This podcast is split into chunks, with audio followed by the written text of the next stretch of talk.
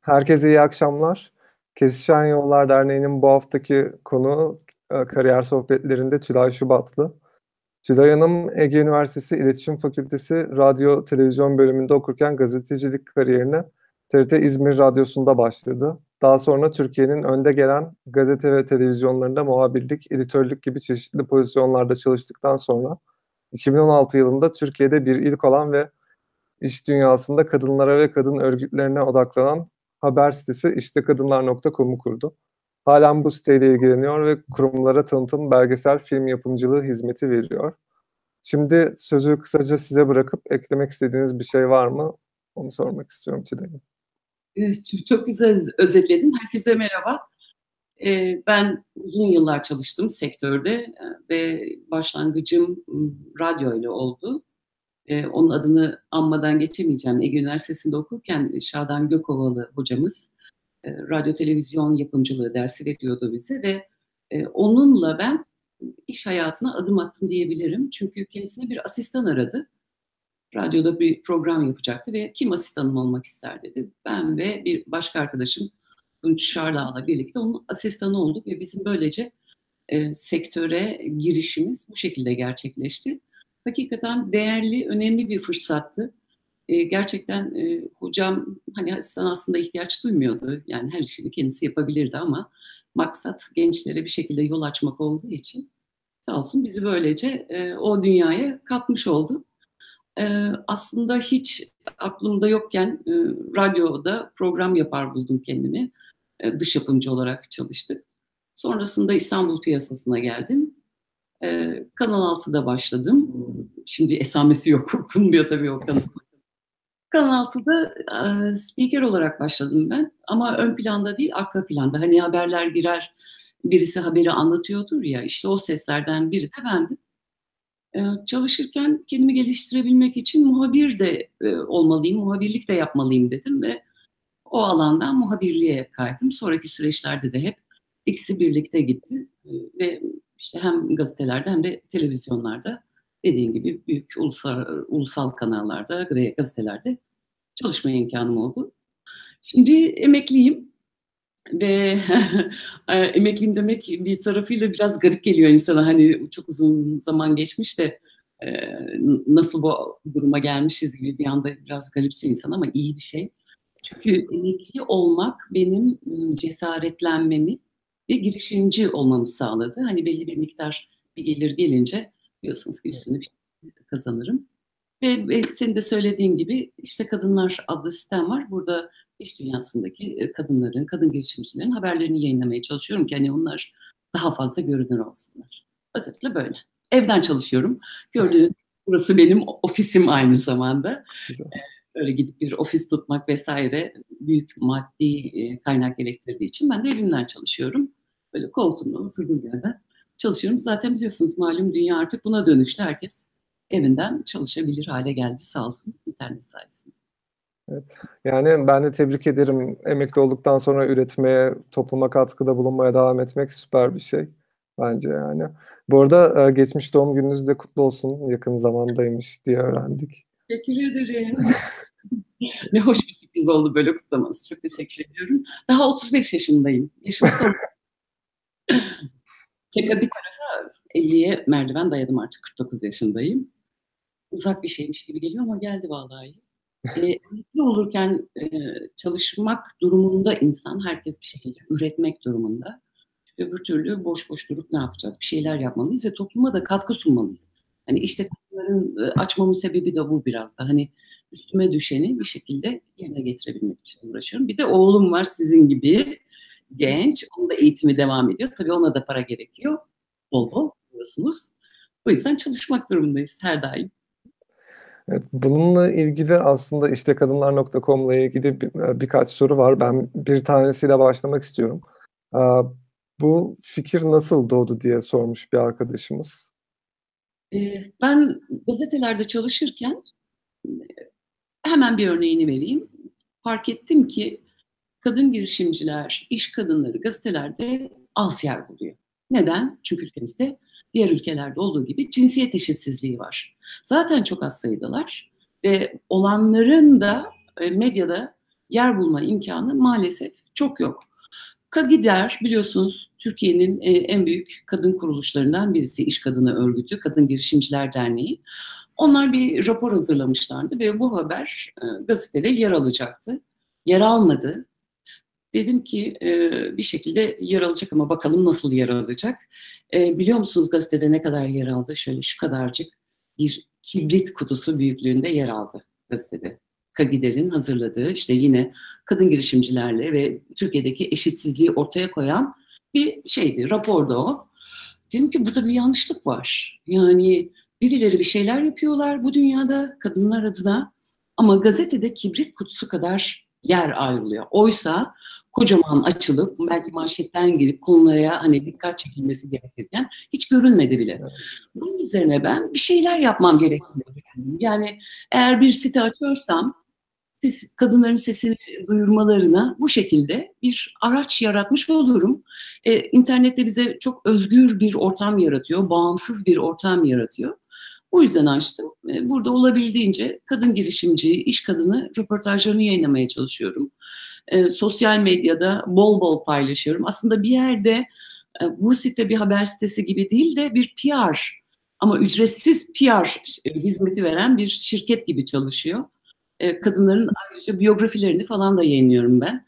Elimden geldiğince onların görünür olması için çaba sarf ediyorum. Hani yap, yaptığım tek şey bu.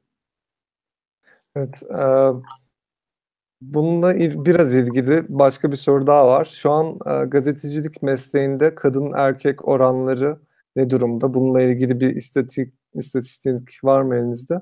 Türkiye bu e, oranda dünyaya kıyasla ne durumda? Kadın A gazetecilik oranında. Dersime çalışmadım açıkçası. Bu oranları elimde değil şu anda. Bir ara bakarım veririm olmazsa size. Ama şu var, eşitsizlik her yerde olduğu gibi medyada da var. Yani medyada da erkek egemen. sayı olarak, oran olarak veremeyeceğim ama hani tahmini bir şey söylemem gerekirse herhalde hani yüzde 60'a yüzde 40 gibidir kadınların medyada yer alması. Ayrıca kadınlar hani televizyonlara baktığınızda spikerleri kadın olarak görebilirsiniz ama onlar ekran önü olduğu için hani sanki kadınlar çokmuş, çok kadın çalışıyormuş gibi bir algı olabilir sektörde ama arka plana baktığınızda o haberleri hazırlayan kadrolara baktığınızda e, çoğunluğunun aslında erkeklerden oluştuğunu kadınların da evet görece erkeklere göre daha az ama yine de varlık var olmaya çalıştıklarını görebilirsiniz. Bir başka sorun da medyada kadın yönetici yok. Yani şu anda bildiğim kadarıyla işte NTV'de Nermin Yurteri var. E, çok kıdemli bir meslektaşımız. Onun o bir sembol oldu. Ha iyi bir kadın yöneticimiz var diye orada. E, bir başka yerde haber müdürü olarak işte Milliyet Gazetesi'nde Pınar var. E, ama onun dışında maalesef bu yönetim kademelerinde kadınları göremiyoruz. Eşitsizlik aslında bak bakarsak bütün sektörlerde var istisnasız. Hani tek istisna herhalde hizmet sektörüdür. E, bankacılık sektörüdür. Hani oralarda gerçekten kadınlar eşitliği sağlıyorlar sayıca baktığınız zaman. Evet, teşekkürler cevabınız için.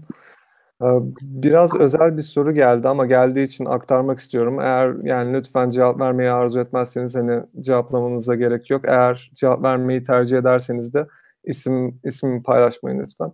Bugünlerde özellikle Amerika'da kadın televizyoncular, oyuncular geçmişte sırf kadın oldukları için yaşadıkları nahoş olayları paylaşıyorlar. Siz kariyerinizde böyle bir sorun yaşadınız mı? Ya da genel olarak kadın olduğu için ayrımcılığa uğradığınızı düşündüğünüz mü? Evet yaşadım. Ee, ben de başka bütün kadınlar gibi cinsel tacize uğradım ve hala da uğramaya devam ediyorum. Yani bu hem mesleki alanda, sektör bazında yaşanan bir durum hem de sokakta günlük hayatımızı idame ettirirken yaşanan bir durum. Mesleki olarak evet tabii ki uğradım. Yani sarkıntılık eden, işte bir, bir şey yapacak ama bunun karşılığında bir şeyler isteyen erkeklerle karşılaştım. Karşılaşmadım değil yani. Üstelik ben bir bekar kadınım, ayrılmış, eşinden ayrılmış bir kadınım aynı zamanda. Dul bir kadın olarak erkekler tarafından potansiyel hedef olarak görüldüm. Evet. E, bakışlar, sözler, e, hep e, hani elbette bir şeye maruz kalmadım, e, cinsel e, saldırıya maruz kalmadım ama e, bu şekilde bakışlar ve sözlerle her daim taciz edildim. Bunda saklanacak bir şey de yok. Hakikaten bu her daim yaşanan bir durum. Yani ne olur bir bakarsınız birisi yönetim kademesindedir. Sizinle yemeğe çıkmak ister ama kabul etmediğinizde ertesi gün toplantıda sizi zor durumda bırakan bir durum söz konusu olabilir. Hani karşılık almayınca da erkekler kadınlardan karşılık görmeyince de bir şekilde onları zor duruma da düşürmeye çalışıp kendilerince intikam da almaya çalışıyorlar.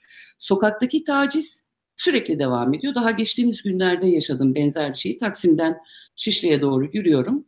Adamın biri karşı yönden geliyordu ve bir anda yanımdan geçerken e, işte e, kendince beni ifade etti.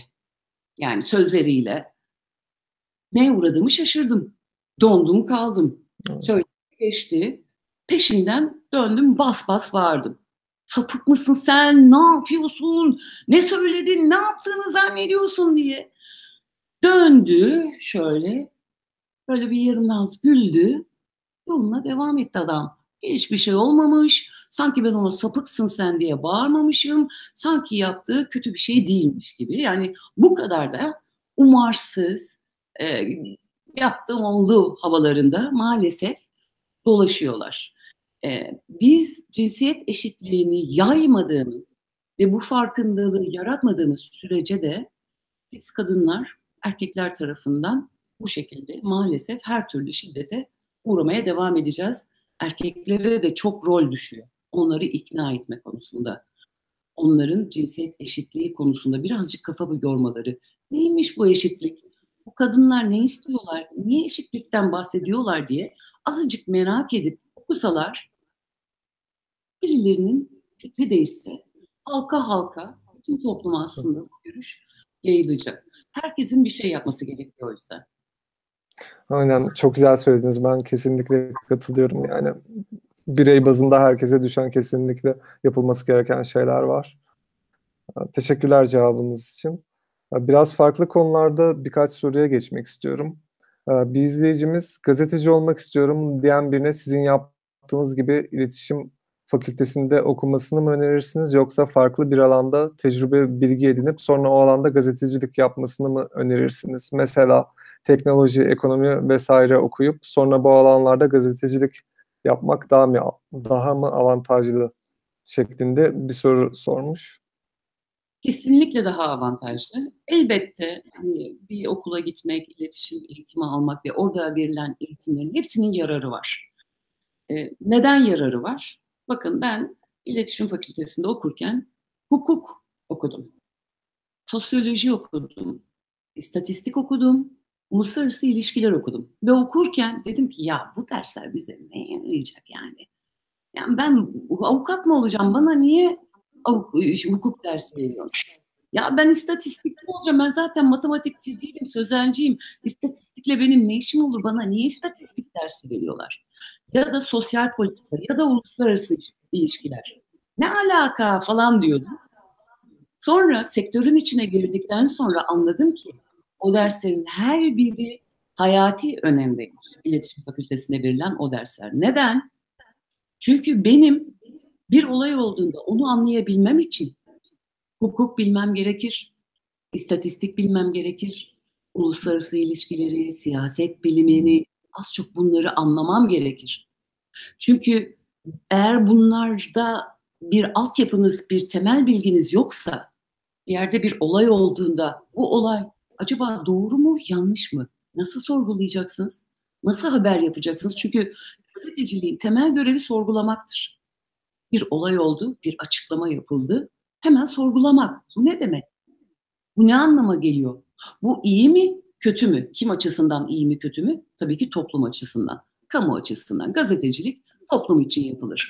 Yapılan, ortaya çıkan durum toplum için yararlı mı değil mi? Bunu anlayabilmenin yolu hukuk bilgisinden geçiyor. Yani belki bir yasa çıktı, belki o yasa insan haklarına karşı insan haklarını ihlal eden bir yasa belki.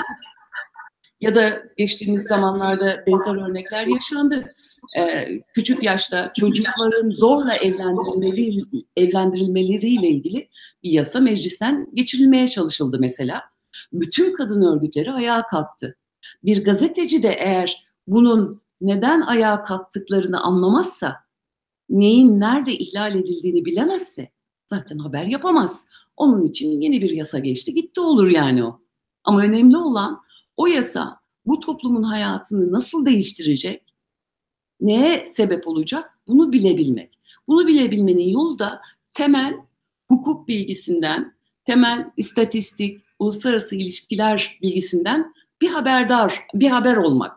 Ha bunlar olmazsa iletişim fakültesine gidilmez de arkadaşımızın dediği gibi teknoloji alanında eğitim görüp gazeteciliğe geçilemez mi? Elbette geçilir. Çünkü niye? Siz orada bir uzmanlık seçiyorsunuz. Diyorsunuz ki ben teknoloji haberleri yapan bir gazeteci olacağım. Süper olur. Çok çok iyi olur. Çünkü o alanda zaten uzmansınız. Yani biz gazeteciler genelde e, gazeteciliği yaparken eğer imkan ve fırsatlar varsa yöneliyoruz ve uzmanlıklarımızı belirliyoruz. Nedir? Birisi diyor ki benim ekonomiye ilgim var, ekonomiye muhabiri olayım. Ya da bir başkası diyor ki benim insanlara, davalara ilişkin ilgim var, hukuka ilişkin ilgim var. O yüzden ben adliye muhabiri olayım diyor. Ya da bir başkası polisiyeden keyif alıyor, polis polis muhabiri oluyor. Hani sıcak olayların gündemin içinde olabilmek için. Bu yüzden çok tavsiye ederim. Eğer hakikaten gazetecilik yapmayı düşünüyorsanız ve bir alanda yapmayı düşünüyorsanız bunu çok güzel, çok doğru olur. Gidin o teknoloji eğitiminizi alın. Sonra gazeteciye, gazeteciliğe yönelin. Nasıl yöneleceksiniz? Ee, bir fırsat verilmesi gerekiyor size. Yani e, ben teknoloji eğitimi aldım ve bu alanda muhabirlik yapmak istiyorum diye şirketlerin kapısını çaldığınızda birinin size fırsat vermesi gerekiyor. Bu oran yüzde kaç olur? Şansınıza kalmış. Yani moralinizi de bozmak istemem ama e, ülkenin bir gerçeği var. Belli sayıda medya e, aracı var. Yani şu anda baktığınız zaman internet medyasını kastetmiyorum Allah'tan internet medyası geldi de alternatiflerimiz çoğaldı. Bir işsizlikle karşı karşıya gazeteciler. Benim pek çok arkadaşım işsiz. Çok kıdemli, çok deneyimliler, işsizler. Benim pek çok genç arkadaşım üniversiteden mezun olmuş, işsiz. İşsizlikle karşı karşıya gelebileceklerini bilmeleri gerekiyor. Bu fırsatı yakalarlarsa, yani onlara bir imkan tanınırsa elbette bir yerlere girebilirler. Bunun da bir formülü var arkadaşlar. Başvurduğunuz şirketlere eğer ben hiç para istemiyorum ama teknoloji muhabiri olmayı da çok istiyorum diye başvurursanız, para almadan çalışmayı göze alıyorsanız o fırsat kapısı belki bir ihtimal size açılabilir. Niye? Çünkü şirketin cebinden para çıkmayacak. Öğrenmek isteyen yani stajyer pozisyonunda o şirkette olmak isteyen birisi var diye e, o zaman kapı açılabilir. O kapı açıldığında da hızlı öğrenmek, çabuk öğrenmek, yöneticilerinizin e, gözüne batmak, dikkat çekmek önemli. Bunları başarabilirseniz ve o şirketin de kadro durumu müsaitse sizi bir süre sonra kendi kadrolarına dahil edebilirler. Ama dediğim gibi gazetecilik hem zor bir iştir hem de iş bularak çalışması da bir o kadar da zor bir iştir. Aklınızda bulunsun. Evet. Cevabınız Cevap... için çok teşekkürler. Çok teşekkürler. Bence çok açıklayıcıydı. Ee, bir izleyicimiz Tülay Hanım ne kadar tatlısınız, pozitifsiniz, ses tonunuz ne kadar hoş, diksiyonunuz ne kadar düzgün demiş. Ee, biz de iletelim. Ee, sorusu da şu şekilde. Son zamanlarda medyaya olan güvenin azalmasını nasıl görüyorsunuz? Düzeltilebilir bir şey mi sizce? Ne düşünüyorsunuz? E, medyaya güven konusu sadece son zamanların değil arkadaşlar. E, bunu içinde olan biri olarak söylemek durumundayım. Medyaya güven, e, ben tabii ki e, 90'lı yıllardan itibaren medyada olan biri oldu. Ancak 90'lı yıllardan itibaren aktarabilirim. E, ama tarihine baktığımızda öncesinde e, medyaya güven çok yüksek oranlardayken 90'lı yıllardan itibaren bu oran gitgide düşmeye başladı. Bunun da çeşitli sebepleri var. İşte en başta 80'de e, askeri 12 Eylül askeri darbesi nedeniyle ülke bambaşka bir ortama girdi. O ortamda özgürlükler kısıtlandı konjonktür değişti. Ülkenin gidişatı, politika yapma biçimi, e, Turgut Özal'la birlikte kapitalizmin iyice açılması e, ve özelleştirmelerin başlamasıyla ülkenin kabuğu değişti, ülkenin yapısı değişti. Değişirken de medyada değişmeye başladı. İşte eskiden patronlar sadece gazetecilik yaparken artık e, bir gazetesi olan patronun termik santralleri, madenleri, e, bir takım holdingleri, başka alanlarda iş yapan şirketleri de olmaya başladı.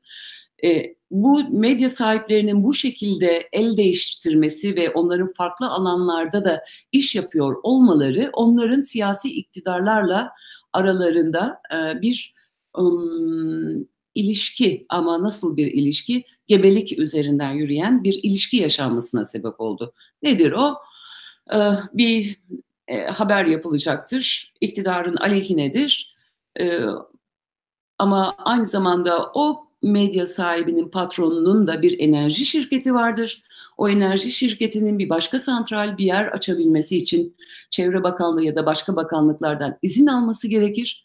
Eğer o haber o gazetede yayınlanırsa o patronun o diğer işiyle ilgili bakanlıklardan alması gereken iş, izin durdurulur Patronlar da bunu göze almamak ve iktidarlarla araları iyi olsun diye o haberleri yayınlamaktan vazgeçer hale geldiler. Peki bu bizi nereye götürüyor? Bu durum var olan soruna ilişkin o haberin yayınlanmaması toplumu etkiler hale geliyor. Çünkü onun faturası sonraki yıllarda çıkıyor. Biliyorsunuz medyanın bir gücü var. Bir yerde bir aksaklık olduğunda bunu aktarırsa eğer, topluma duyurursa bu aksaklığın yönetenler tarafından giderilmesi için bir baskı unsuru oluşturur medya. Hem gazeteler hem de televizyonlar. Bu haber yapılmadığında ortada baskı diye bir şey kalıyor mu? Kalmıyor. E, toplum ne oldu? Toplumun menfaati ne oldu? Göz ardı edildi. E, bunu gören toplum bir daha güvenir mi medyaya? Niye güvensin? Gazetecinin görevi toplumun haklarını savunmaktır. Eğer ben gazeteci olarak toplumun hakkını savunmuyorsam toplum bana niye güvensin? Neden güvensin? Güven dediğimiz şey karşılıklıdır. Bir adım atarsınız, bir şey yaparsınız. O yaptığınız şey karşınızdakine bir karşınızdaki de bir tepkiye sebep olur. O adım sayesinde size güvenir ya da güvenmez değil mi? İkili ilişkilerimiz de böyle e, hep böyle devam etti. Yani şu anın sorunu değil medyanın güven kaybetmesi. 80'li 90'lı yıllardan itibaren özellikle benim şahitliğini yaptığım 90'lı yıllardan itibaren güven kaybetti. Ne, nasıl kaybetti? Bir başka örnek vereyim. 90'lı yıllarda biliyorsunuz çok daha büyük ve şiddetli oranda yaşları küçük olanlar bilmeyebilirler. Türkiye terörle yüz yüze geldi 90'lı yıllarda. Ee, benim gazetecilik dönemim de bu sırada icra etti ve her yerde sürekli bombaların patladığı, olayların olduğu bir süreçten bahsediyorum. Ve bu süreçte medyanın göz ardı ettiği bir şey vardı. Neydi o? Kürt halkının e, doğuda yaşayan Kürt, Kürt halkının uğradığı işkenceler.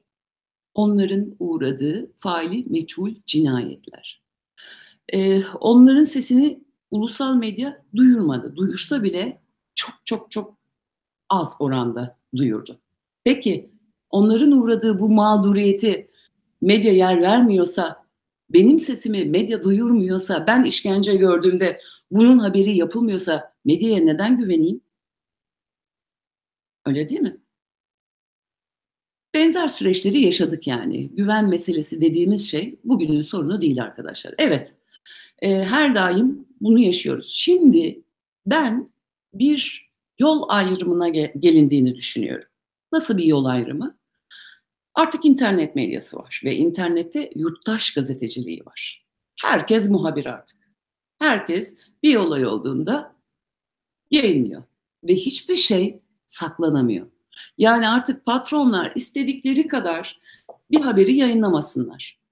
İstedikleri kadar e, halkın güvenini kaybetsinler. Artık bunu yapamayacaklar. Neden? Çünkü sosyal medya var. İstediği kadar o medya görmesin o haberi. Sosyal medyada var zaten o haber. Bu durumda ne yapıyor? Okuyucu diyor ki ya sosyal medyada var ama bunlar da yok. Bunlar yayınlamadılar bu haberi. O zaman izlemekten çekilebilir. Güvenini iyice kaybedebilir. Artık medya patronları bence bu güven kaybını göze alamayacaklar.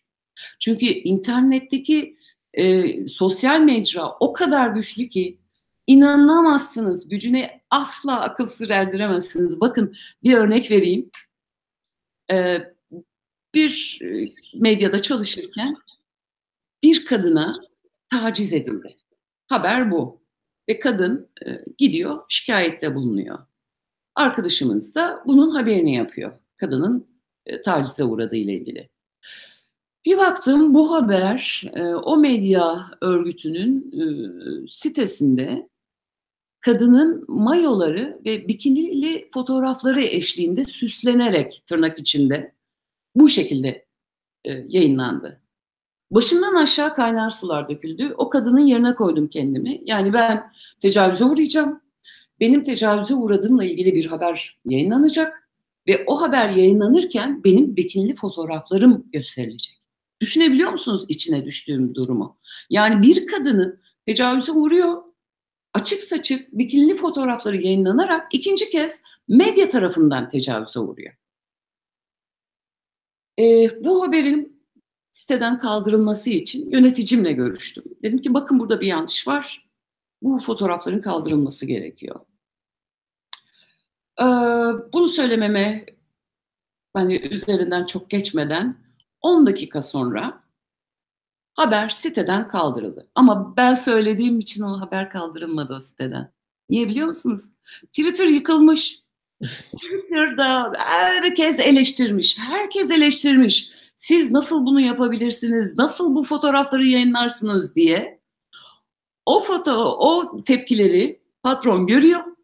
Hemen telefon ediyor ve diyor ki bu fotoğraflar hemen kaldırılacak ve bu tür haberlerde bir daha asla bu şekilde fotoğraf kullanılmayacak. Görüyor musunuz gücünü? Ben söyledim olmadı. Sosyal medyada tepki gösterildiği için hemen o haber yayından kaldırıldı. Yani daha doğrusu o şekilde o fotoğraflar yayından kaldırıldı. Şimdi bu güç bu kadar ortadayken başka bir sürü örnekler de gördüm arkadaşlar. Hani ilk aklıma gelen bariz örnek bu olduğu için anlattım. Şimdi bu güç bu kadar ortadayken medya patronları güven kaybını artık daha fazla göze alama, alamayacaklar bence. Ve bir süre sonra bu güven kaybını önleyebilmenin yoluna bakacaklar. Ayrıca şimdi de bakıyorlar. Nasıl bakıyorlar biliyor musunuz? Sosyal medyayı çok yakından takip ederek zaten bakıyorlar. Ve bu güveni kaybetmemek için ellerinden gelen her şeyi yapıyorlar. İnanır mısınız? Ben mutfaktayım ve mutfakta olan biri olarak bunu görüyorum ve e, sosyal medya kullanıcı sayısı arttıkça medyada orada gördüğü tepkiler nedeniyle kendine çeki düzen verecek ve bence o güven kaybı artık yerini e, güven oranının yükseldiği bir grafiğe bırakacak diye düşünüyorum. Çok teşekkürler gerçekten. Bu düzeltilebilir mi ile ilgili bir kısmı vardı sorunun. O, o kısmı özellikle bence harika, şahane açıkladınız. Yani sosyal medyanın gücüne vurgu yaparak. Bir arka, başka bir arkadaşımız sizce bir gazetecinin sahip olması gereken özellikler nelerdir demiş. Gerçi tüm sohbet boyunca bir anlamda bu soruya cevap verdiğiniz ama ekledi, eklemek istediğiniz bir şey var mı? Bu soruyla Çok var. Çok var. yani bir gazetecinin o kadar çok özelliğinin olması gerekiyor ki arkadaşlar. Yani e, saymakla bitmez. Ben meslekte bunca zamandır düşünün emekli olmuşum artık. E, hala da diyorum ki ya çok eksiğim var ya çok eksiğim var ya. Bitmiyor. Gazetecinin eksiği hiç bitmiyor. Ama temelde olması gereken bir takım özellikler var. Ne? Ee, birincisi kendinizi topluma vakfetmeniz gerekiyor. Adamanız gerekiyor. Bu toplumda ne yanlış oluyor? Bu toplumun, bu ülkenin daha ileriye gidebilmesi için ne yapılmalı? Ne yapılmalı sorusunu gazetecinin sorması gerekiyor. Nerede aksaklık var sorması gerekiyor.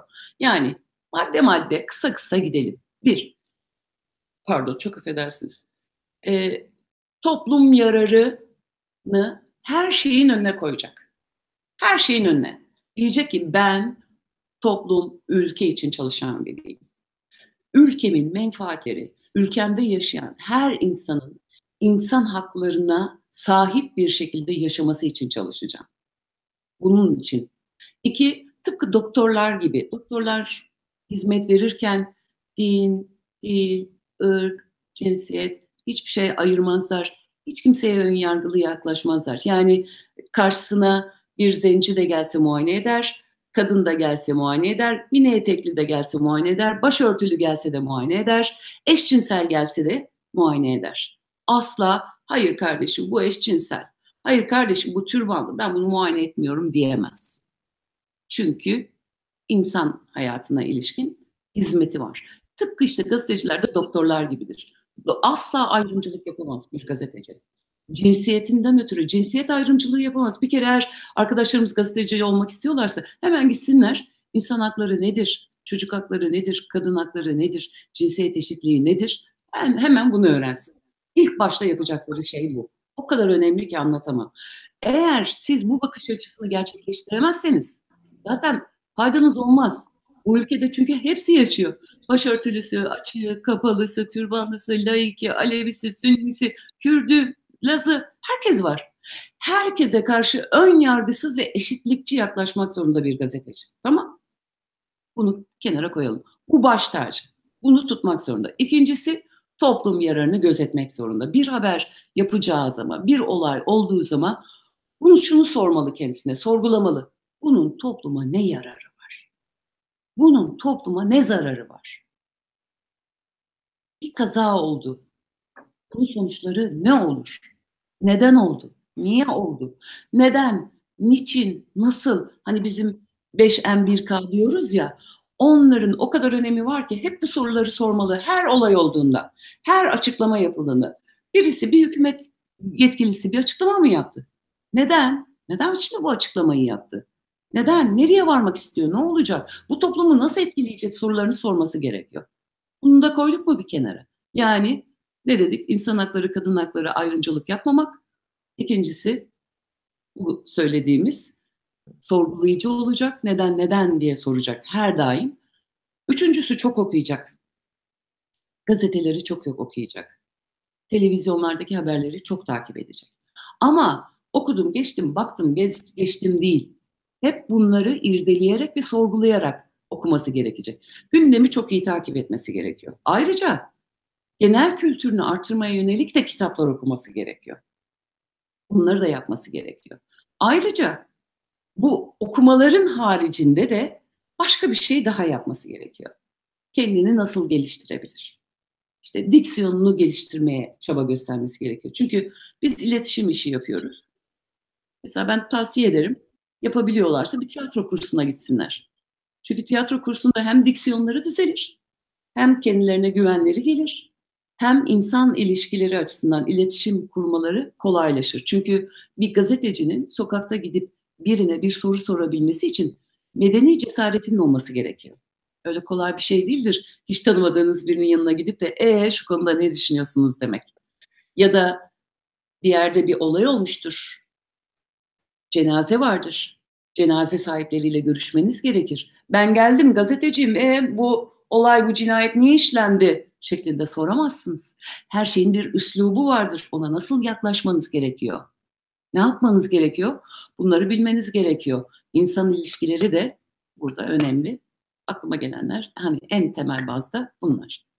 Evet, ya ben aslında burada kendim bir şey sormak istiyorum. Diksiyon öneminden bahsettiğiniz gazeteciler için. Mesela hani bu alanda bir kariyer düşünmeyen insanlar için de çok önemli. Yani topluluk önünde konuşabilmek, diksiyon gibi şeyler mesela kendim için bize ne tavsiye edersiniz? Nasıl geliştirebiliriz? E, elbette çok doğru bir şey söylüyorsun. Hani bir şey söylüyorsak karşımızdakinin bizi anlayabilmesi için kendimizi iyi ifade etmemiz gerekiyor. Bu da düzgün Türkçe konuşmaktan geçiyor. Hani benim şimdi böyle konuşmadığımda şöyle konuştuğumu düşünün. Merhaba arkadaşlar, ne yapıyorsunuz, iyi misiniz? Ben de iyiyim, sağ olun, teşekkür ederim. Ee, işte böyle. Ne oldu? Hiçbir şey anlaşılmadı. Ağzımın içinde konuştum. Her açıdan, iş ilişkileri, diğer arkadaşlık, dostluk, sevgililik ilişkilerinde de elimizi iyi ifade etmek durumundayız. Ee, yapacağımız aslında birkaç şey önerebilirim. Hani bunun konunun uzmanları daha iyi bilirler ama ben naçizane kendi bildiğim kadarına, kadarıyla şunu aktarabilirim. Sesli kitap okumak hakikaten e, diksiyonu düzenleyen, diksiyonun iyi olması için yardımcı olan bir çalışma. Neden? Çünkü bir kitabı gözümüzle değil de e, sesli bir şekilde okuduğumuzda ağzımızdan çıkan o sesi biz duyuyoruz aynı zamanda. Böylece o ses ve o sözcükler kulağımıza eğer doğru düzgün gelmiyorsa farkında olmadan düzeltme çabasına girebiliyoruz. Bir başka çalışma da şimdi yanımda değil arkadaşlar e, kalem çalışması. E, kalemi bir ben alıp gelsem mi ya bir göstereyim istiyorum Tabii, size. tabii, buyurun.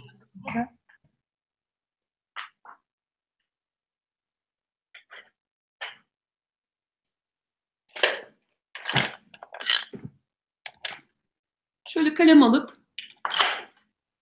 e, ağzınıza dişlerinizin arasına koyup da kitabı e, ağzınızda kalem varken okursanız e, bu çalışma sizin şu dudaklarınızı ve dilinizi e, çalıştıracak. Nasıl kaslarınızı geliştirmek için e, ağırlıkları kaldırıyorsunuz ve buradaki kasları geliştiriyorsunuz. İşte bu kas, e, kalemler, kalem çalışması da e, kaslarınızı geliştirmek için kullandığınız dumbbell'lar gibi düşünebiliriz. Bu da ağzımızdaki kasları çalıştırıyor. Dudağı ve dili çalıştırıyor. Çalışma şöyle, belki bilenler vardır muhtemelen. Çok bildik bir çalışmadır. Koydum. Bu şekilde kitabımı okuyacağım. Bu şekilde okurken fark etmişsinizdir, bilmiyorum görülüyor mu? Fark ediliyordur herhalde. Ağzımın içinde benim ne dediğim çok anlaşılmıyor. Hiç önemli değil. Siz bu şekilde sesli kitap okursanız ve bunu her gün yaparsanız ne kadar zamanınız varsa, ne kadar zaman ayırabileceğinizi düşünüyorsanız yarım saat, bir saat, 10 dakika, 15 dakika ne yaparsanız çok büyük fark yaratacağını göreceksiniz. Konuşmanızı düzgün hale getirecek. Çünkü kalemi çıkardıktan sonra dudaklarınız ve diliniz çok daha iyi bir şekilde sesleri çıkarmaya başlayacak ve konuşmanız çok daha anlaşılır hale gelecek. Peki kendimizi nasıl ifade edeceğiz derseniz hele de sunum vesaire yapılıyorsa hani oluyor ya iş dünyasında pek çok herkes sunum yapmak, toplantılarda bir şeyler anlatmak durumunda kalıyor. Bunun da basit bir yöntemi var. Benim bildiğim pek çok yöntem vardır. Konunun uzmanları eminim daha iyi biliyorlar. Benim önerebileceğim basit bir şey bizim de çokça yaptığımız çevrenizde gördüklerinizi ama tıpkı bu kitap okuma ve set okumaların haricinde çünkü e, arkadaşlar kitap okumanın şöyle bir faydası var. Evet kalem çalışmasıyla ve sesli okuduğunuzda duyuyorsunuz diksiyonunuzun e, bir şekilde düzenmesine katkı sağlıyorsunuz ama kitap okumak şuradaki kelime dağarcığınızı artırıyor. İfade yeteneğinizi artırıyor. Siz farkında olmadan o okuduğunuz cümleler uçuyor, geliyor, buraya yerleşiyor, geliyor, yerleşiyor. Sonra konuşmak istediğinizde bir fark ediyorsunuz ki buradan yerleşmiş, siz farkında değilsiniz. O kelimeler gelip gelip çıkıyor buradan. O yüzden o kadar çok faydalı yani kitap okumak. Ne kadar çok kitap okursanız kendinizi ifade etmekte o kadar rahatlarsınız. Dediğim çalışma da şu, çevrenizde gördüğünüz her şeyi anlatın. Ama bunu anlatırken e, ı, a bu sesleri çıkarmamaya dikkat edin. Ne kadar çok peş peşe gördüğünüz, etrafınızda gördüğünüz şeyleri anlatırsanız bir süre sonra bu sizde otomatik bir alışkanlığa dönüşür ve herhangi bir konuyu anlatmak istediğinizde de aralarda ı, ya da ondan sonra hani çok moda bir tabir var ya bir şeyler anlatılıyor. Diyor ki işte arkadaşlarla pazara gittik ondan sonra şöyle oldu böyle oldu ondan sonra diye böyle abuk şeyleri kullanmazsınız. Ee, bu da şöyle ben şimdi etrafımda gördüklerimi anlatmaya başlayacağım size. Sol tarafımda bir pencere var. Pencerenin önünde mumluklarımız var. Yan tarafında annemin çok güzel orkideleri var. Hemen bu tarafta bakıyorum. Bir kova var. Kovanın içinde çeşitli renk renk kalemlerimiz var Burada bir makasımız var. Bir koltuğun üzerinde oturuyorum. Bu berjer koltukla da çok harika. Bizi çok güzel dinlendiriyor. Puf var. Pufun üstünde bir yastık var. Yastığın üstünde bilgisayar var. Bilgisayarında da siz varsınız. Diye peş peşe anlatırsanız eğer bakın ne yaptım? Ben sadece gördüğümü söyledim. Ama gördüğümü hiç durmadan, ığlamadan, duraksamadan peş peşe anlattım. Bunu gittiğiniz her yerde yapabilirsiniz. İçinizden de yapabilirsiniz. Caddede gidiyorsunuz. Caddede gidiyorum şu anda trafik ışıkları kırmızı yandı. Öbür araba neden korna çalıyor anlamıyorum bir türlü. Gördüklerinizi anlata anlata beyin otomatik bir şekilde aralara ığları mığları sokmadan konuşmaya alışacak. Bir süre sonra da hani bu çalışmalar bir bütün ve tabii çok çalışmak gerekiyor. Şimdi ben de bir süre bu kalem çalışmasını yapmayayım. Ben de açıkçası tuhaf tuhaf konuşmaya başlıyorum yani. Antrenman yapmak gerekiyor. Bırakmayın yani bu tür çalışmaları yaparsanız.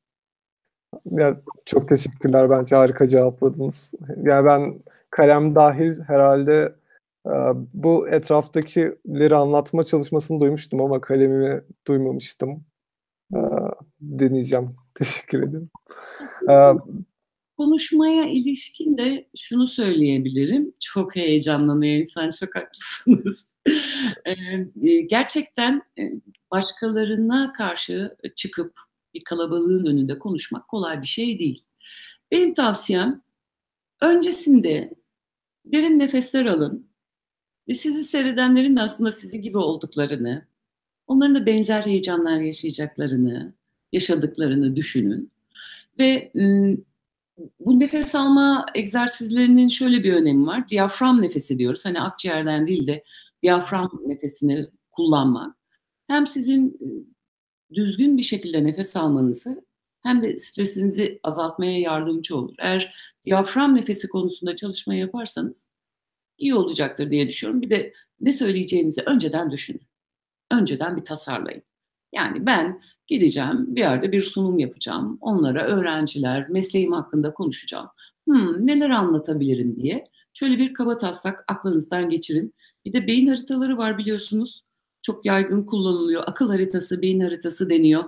Başlıklar halinde nereden nereye neyi anlatacağınızı kendinize yazarak, çizerek belirlerseniz, o taslak üzerinden bir ön çalışma yapıp ayna karşısında anlatırsanız biraz olsun sizi rahatlatır diye düşünüyorum. Tabii dediğim gibi bu naçizane bilgim. Hani bu konularda uzmanlar, uzman değilim. Onu da ayrıca parantez içinde belirteyim. Evet. Teşekkürler cevabınız için. Ben başka bir soruya devam etmek istiyorum. Şu an bildiğim kadarıyla belgesel film yapımcılığı da yapıyorsunuz. Bugüne kadar bu konuda en keyif aldığınız çalışma neydi? Gerçekte kimin veya neyin belgeselini çekmek isterdiniz? Ee, arkadaşlar bu konuda çok yeniyim.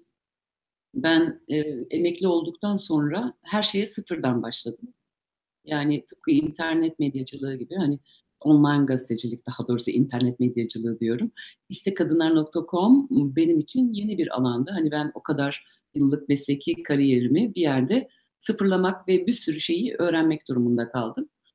Ve kendi şirketimi kurarak tanıtım filmi ve belgesel yapımcılığına da giriştim. Bu alanda yeniyim ama ne oldu da gir, giriştim? Bir şekilde para kazanmam gerekiyor benim. E, malum internet sitesinden, haber sitesinden ve daha çok yeni bir siteyiz. Henüz reklamda alabilmiş değiliz. O yüzden de oradan bir gelirim olmadığı için ne yapabilirim diye düşündüm. Tanıtım ve belgesel filmi hazırlayabilirim. Neden? Çünkü ben televizyonlarda yıllarca çalıştım. Medyanın içinde bu kadar emek vermiş ve deneyim sahibi olduktan sonra tanıtım ve belgesel film yapımcılığı benim yapabileceğim en iyi işlerden birisi. Çünkü bizim mesleğimizin temelinde hikaye anlatıcılığı var. Kişilerin hayat hikayelerini anlatmak, olayların hikayesini anlatmak. Bu hikaye anlatıcılığı dediğimiz e, bir görsel dil, televizyon dili diyoruz ona. Bunu da bildikten sonra, belli kriterleri bildikten sonra e, pek çok, hani onun devamı, uzantısı diyebileceğimiz, daha geniş kapsamlısı diyebileceğimiz belgesel ve tanıtım filmleri de e, bunlardan şey yapı, yapılabilecek işler. Benim dediğim gibi bu alanda çok yeniyim. Küçük bir e, işim oldu. E, Boyner ailesine bir belgesel çalışması yaptım. Onların e, ailedeki çocukların yaptığı bir çalışma vardı. Onun düzenlemesini ben yaptım. E, bu arada tabii söylemeliyim, e, Ümit Boyner benim bir kadın girişimci olarak elimden tutan, bana cesaret veren kişi oldu. Ümit Boyner'i herhalde tanımayanınız yoktur. E, Boyner grubu yönetim kurulu üyesi TÜSİAD'ın eski başkanlarından ve Türkiye'de kadın girişimciliği için pek çok çalışma yapmış. İşte Kadın Girişimciler Derneği'nin kurucuları arasında, e, Kadın Adayları Destekleme Derneği'nin kurucuları arasında daha sayamayacağım pek çok kadın örgütünün e, içinde var olan ve kadınlara güç ve destek vermeye çalışan bir iş kadınımız. İyi ki var. Çünkü e, beni hiç tanımadığı ve bilmediği halde sırf ben iş kuruyorum diye e, bana iş siparişi verdi. E, ve düşünün beni tanımadığı halde iş veriyor. Neden yapıyor bunu? Bir kadın girişimciye destek olmak istiyor. Ona cesaret vermek istiyor. Hakikaten Ümit hakkı, Ümit Boyner'in hakkını ödeyemem. Beni cesaretlendirdi, bana güç verdi, benim önümü açtı. Ee, inşallah, umarım bütün kadınların Ümit Boyner gibi melekleri olur ve o sayede onlar da kendi işlerini kurup ve yürüme cesaretini benim gibi elde ederler. Ondan sonra yaptığım iş Sabancı Üniversitesi'nin tanıtım filmiydi. Bu yıl çektik. Hatta sizin kurulu, e, kurucularınızdan Selim'le de bu sayede tanıştık. E, onunla Boston'daki buluşmada e, tanışmıştık Sabancı Üniversitesi mezunlarının. Bu tanıtım filmini yaptık. Güler Hanım da tıpkı Ümit Hanım gibi, Ümit Boyner gibi kadın girişimci olduğum için bana destek veren, güç veren e, ve önümü açan e, işte Türkiye'nin en ünlü iş kadınımız. Herhalde onu tanımayanınız yoktur değil mi? Var mı tanımayan Güler Sabancı'yı? Tanıyordur diye düşünüyorum ben. e, biliyorsunuz Güler Hanım da e, özellikle kadın hakları, kadın iş kadınları ve kadın girişimciler konusunda pek çok projeyi hayata geçiriyor vakıf üzerinden ve holding üzerinden.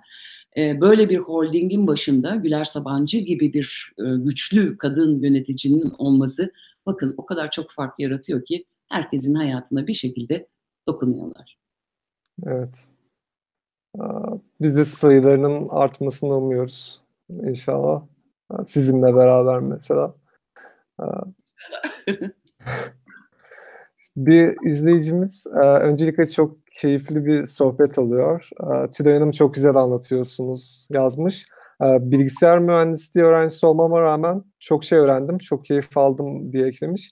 Sizce televizyonlardaki spikerler arasında işini en hakkıyla yapan kim var? Sorusu. Televizyonlarda yani şimdi siz de benim meslektaşlarımı ayırmamı istiyorsunuz arkadaşlar olur mu böyle şey ya?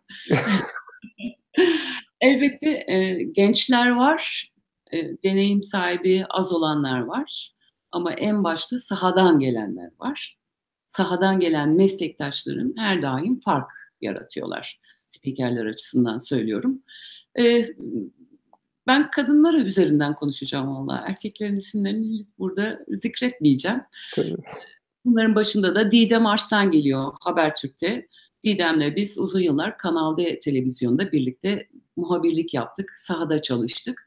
Didem e, Türkiye'deki en deneyimli, en iyi muhabirlerden biridir. Ama aynı zamanda görüyorsunuz televizyonda e, haftanın belli günleri ekranda Türkiye'nin gündemini tartışıyor o birikimi background'u olmasaydı Didem bu kadar başarılı olabilir miydi? Hiç zannetmiyorum. Keza onun gibi e, Ahu var biliyorsunuz CNN Türk'te. izliyor musunuz Ahu'yu? Evet. Ben biliyorum. Aynı zamanda Şirin var yine e, CNN Türk'te. O meslektaşlarım da aynı şekilde muhabirlikten e, gelme. İkisi de e, diplomasiden tutun da işte politikaya, ülkede gündeminde e, var olan bütün haberler neyse Oralarda bir fiil çalışmış arkadaşlarımız. Bu yüzden fark yaratıyorlar. Bu yüzden tartışma programlarında doğru sorularla e, konuklarını yönlendiriyorlar ya da doğru soruları sorarak o konuğun e, merak edilen cevapları vermesini hatta hiç beklenmedik cevaplar e, vermelerini de sağlıyorlar. E, saymadığım pek çok arkadaşım var ekranda iyi olan ama iyi olmayanlar var. Kim o iyi olmayanlar? Arkadaşlar e, altyapısı temeli olmayan, manken olduğu için, sırf güzel olduğu için, ekranda güzel görünür de seyircinin ilgisini, dikkatini çeker diye haber sundurulan meslektaşlarımız da tırnak içinde meslektaşım olarak görmüyorum. Böyle kişiler de var. Haberi bilmeyen, o haber yayınlandığında ne olacak bilmeyen, okuduğunu dahi anlamayan maalesef e, spikerler de var. Bu da e, bizim sektörün maalesef kötü yanlarından birisi, durumlarından biri. Bir önceki soruyla ilgili bir ek kısım varmış. Ben orayı gözden kaçırdım sanırım. Gelecekte kimin veya neyin belgeselini çekmek isterdiniz diye sormuş arkadaşımız. E, tabii bu kadar şimdi e, benim hayatıma dokunan bir şirket kurduktan sonra benim ayakta kalıp e, iş yapabilme cesaretini sağlayan Ümit Boyner'in belgeselini elbette yapmayı çok isterim. E, Güler Sabancı'nın muhakkak belgeselini yapmayı çok isterim. Yani elime kaynak geçer geçmez ben onların belgesellerini yapmak istiyorum. Çünkü hakikaten bu iki kadın e, özellikle Ümit Hanım hani başta olmak üzere Güler Hanım hakikaten arkadaşlar hani işin içinde olmayınca dışarıdan çok görülmüyor. Biz onları hani e, ilgili değilseniz ne yaptıklarının çok da farkına varamıyorsunuz. Hakikaten hani bu ülke için e, kadınlar için, çocuklar için, engelliler için, yaşlılar için pek çok çalışma yapıyorlar ve bunlar hiç görünmüyor. Ben onların bunu nasıl başardıklarını, hayat hikayelerini birbirine mutlaka belgeselleştirmek istiyorum. Umarım. Ee, bir arkadaşımız da sizin meslekte örnek aldığınız kişiler kimlerdi? Bugüne kadar kimlerden çok şey öğrendim dersiniz diye sormuş. Aslında konuşmamızın baştan, sohbetimizin başlangıcında hani spiker yani bu sektöre giriş yapma hikayenizi anlatırken hocanızdan bahsetmiştiniz. Bunun evet. dışında. Evet. Tabii. Ee, benim meslekte örnek aldığım kimse olmadı ama benim üstadlarım oldu. Arkadaşlar benim şöyle bir özelliğim var. Biz 90'lı yıllarda e, televizyon sektöründe haberciliğe başladık. Yani 90'dan önce, 90'lı yıllardan önce sadece tele, TRT televizyonu vardı. TRT'nin de kendi muhabirleri vardı. Ama sonrasında Star Televizyonu kuruldu, Magic Box kuruldu, Kanal 6 kuruldu ve buralara buralarda çalışan e, muhabirler Türkiye'de aslında özel sektör televizyonlarında çalışan ilk muhabirler. Yani ben de benim de böyle bir özelliğim var. Özel sektördeki televizyonlarda çalışan ilk muhabirlerdenim ben. O yüzden benim önümde rol model alabileceğim kimse yok. Yani TRT muhabiri olan arkadaşlarımızın dışında. Bu, bu yüzden de bizim önümüzde bizi e, bu işi öğreten üstadlarımız vardı. Kimdi onlar? E, Oğuz Aksever şu anda NTV'de biliyorsunuz e, sürekli ekrandadır. Görürsünüz. E, Oğuz Aksever, Cengiz Erdil, Atilla Güner ve onlardan da çok daha başka bir yerde Uğur Dündar. E, hepsinden bambaşka şeyler öğrendim. Oğuz Aksever benim ilk haberciliği öğrenmemde Oğuz Aksever ve Cengiz Erdil ABC'sini, bu işin ABC'sini öğreten isimler. Haberi yazardım, olmamış Tülay'cım deyip çöpe atarlardı. Yazardım, o zaman da daktilo vardı. Daktiloda yazardık, olmamış bak şurası şu yüzden olmamış, burası bu yüzden olmamış diye. Haberin nasıl yazılması gerektiğini bana anlatan, öğreten onlar benim ilk hocalarım. Uğur Dündar benim e, hem üstadım hem de kariyerimde bambaşka bir yere gitmemi sağlayan kişi.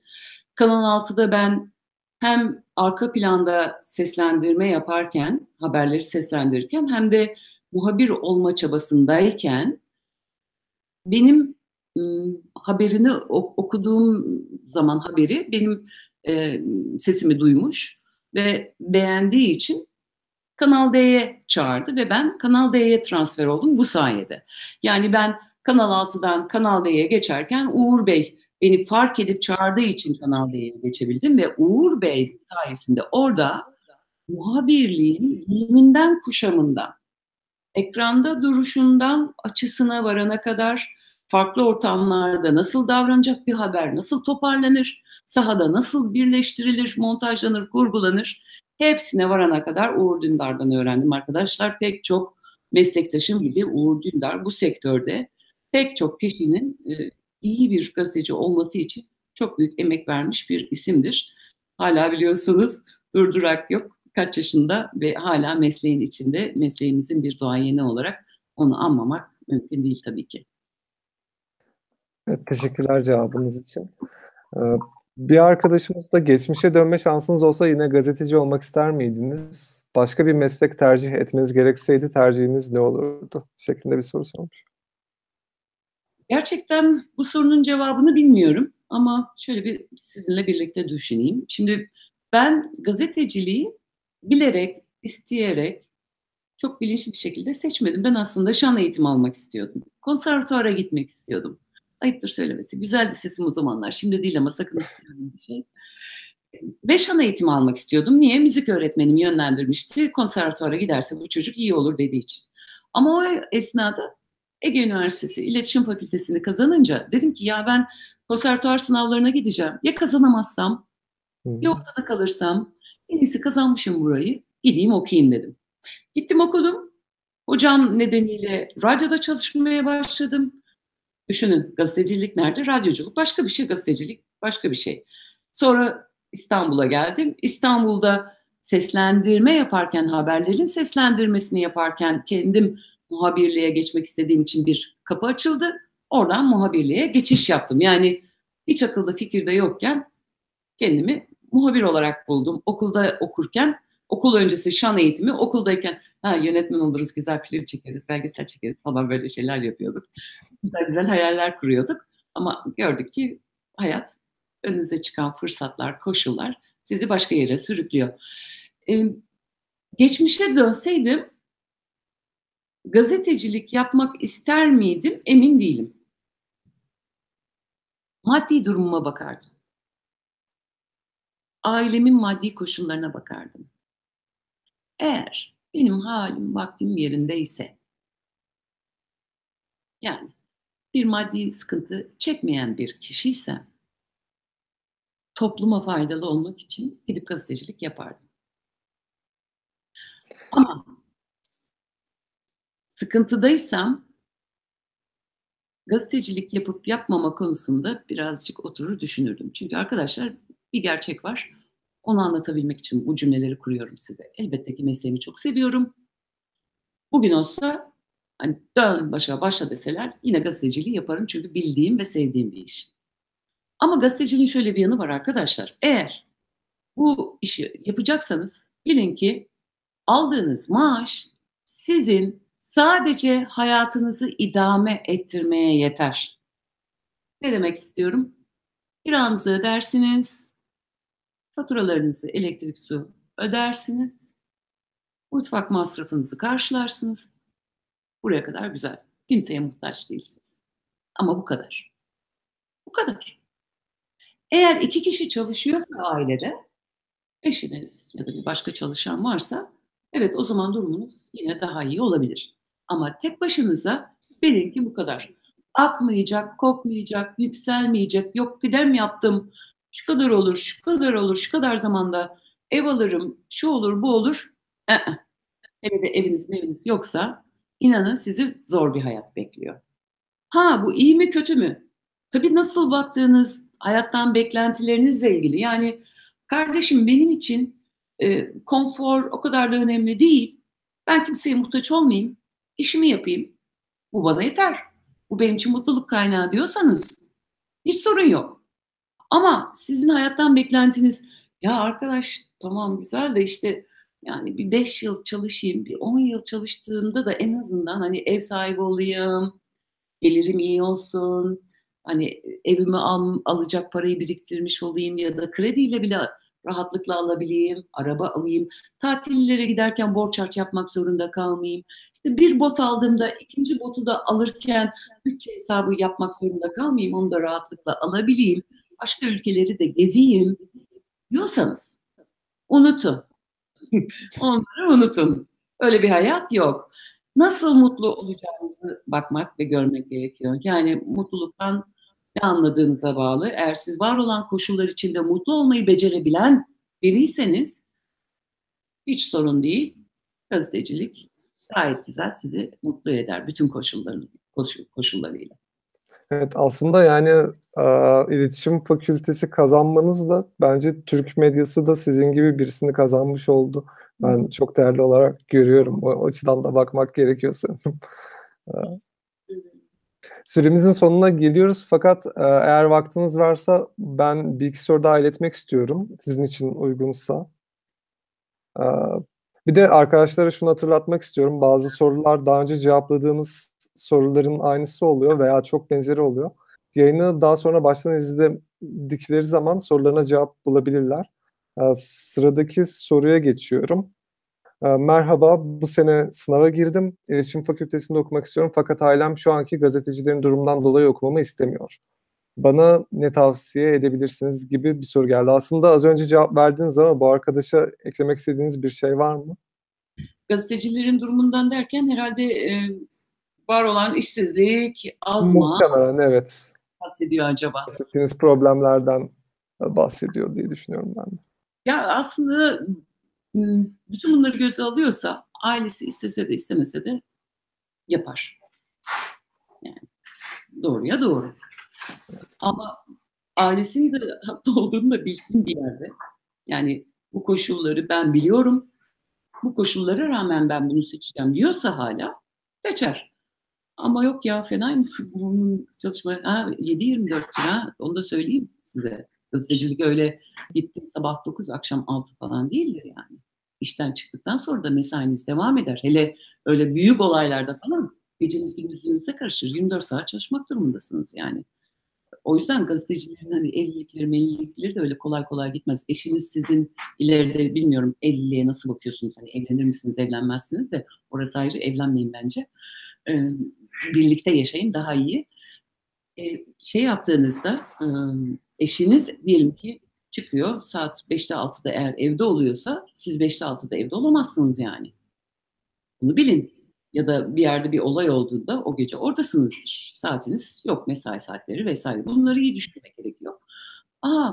Imm, bir de tanıyı tanımaya çalışın ya. Bir gidin koşullarını görmeye çalışın. Hani, hakikaten ne ne yapıyorlar, nasıl çalışıyorlar diye bir görmeye çalışın. Ailenizi ikna konusunda vallahi bir şey söyleyemeyeceğim. Hani, siz sizin neyi göze aldığınız ve sizin kendiniz için nasıl bir hayat kurguladığınızdır önemli olan. Düşünün, taşının, kararınızı ona göre verin. Teşekkürler cevabınız için. Hızlıca bir soru daha sormak istiyorum. Şu an sizce hangi üniversitenin iletişim fakültesi en iyi? Bu alanda okumak isteyen bir lise öğrencisine hangi üniversiteyi önerirsiniz?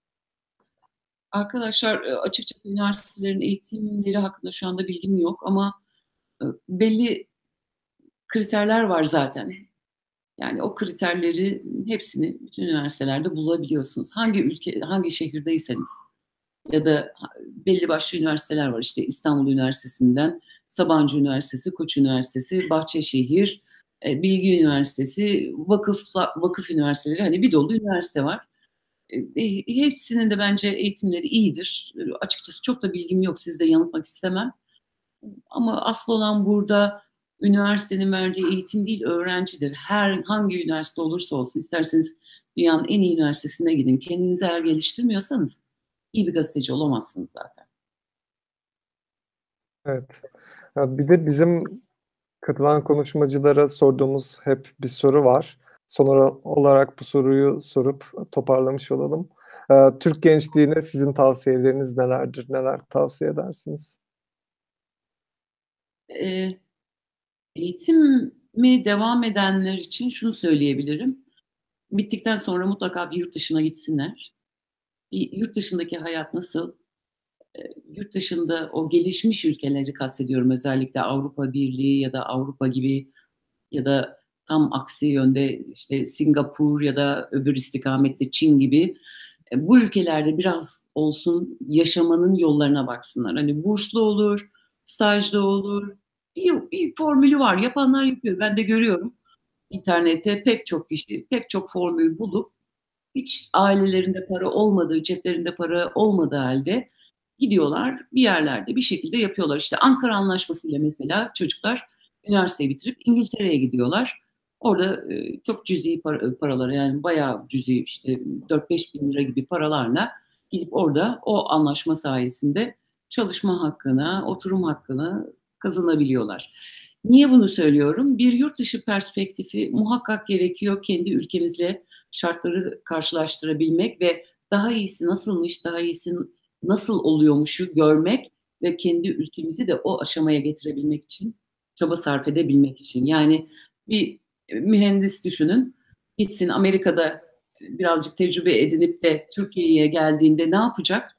Buradaki sistemi sorgular hale gelecek. Karşılaştırabileceği bir şey olacak elinde. Diyecek ki Amerika'da böyle, Türkiye'de niye böyle değil? O zaman biz de Amerika seviyesine Türkiye'yi çıkarabilmek için şu şu şu şu çalışmaları yapmalıyız e, deme imkanını bulacak. Bir de hakikaten e, bağımsız, özgür ba- düşünce yapısı ne demek? yaşayınca, görünce orada bilecekler. Mutlaka bunu tavsiye ediyorum. En önemlisi bu. Bir de e, ne olur olaylara e, kayıtsız kalmayın, apolitik olmayın. Hiçbir şey yapamıyorsanız akşam bültenlerini, haberlerini mutlaka izleyin. Güvenilir, güvenilmez, eleştirilir, eleştirilmez, öylesi, böylesi bilmem ne medyası demeden bir günün önemli olaylarını ne olur bir bakın ne oluyor Türkiye'de, dünyada ne oluyor? Bundan haberdar olmak çok önemli çünkü o olaylar, haberler hepimizin hayatını ilgilendiriyor, yakından ilgilendiriyor. Haklısınız. Bizi takip edenler genelde mühendislik ve tıp öğrencileri. Buna rağmen takipçilerimizden çok olumlu tepkiler aldık. Benim açımdan da çok keyifli bir sohbetti gerçekten. Ağzınıza sağlık, çok teşekkür ederiz. İzleyicilerimize iyi akşamlar diliyoruz. Haftaya görüşmek üzere. İyi akşamlar herkese.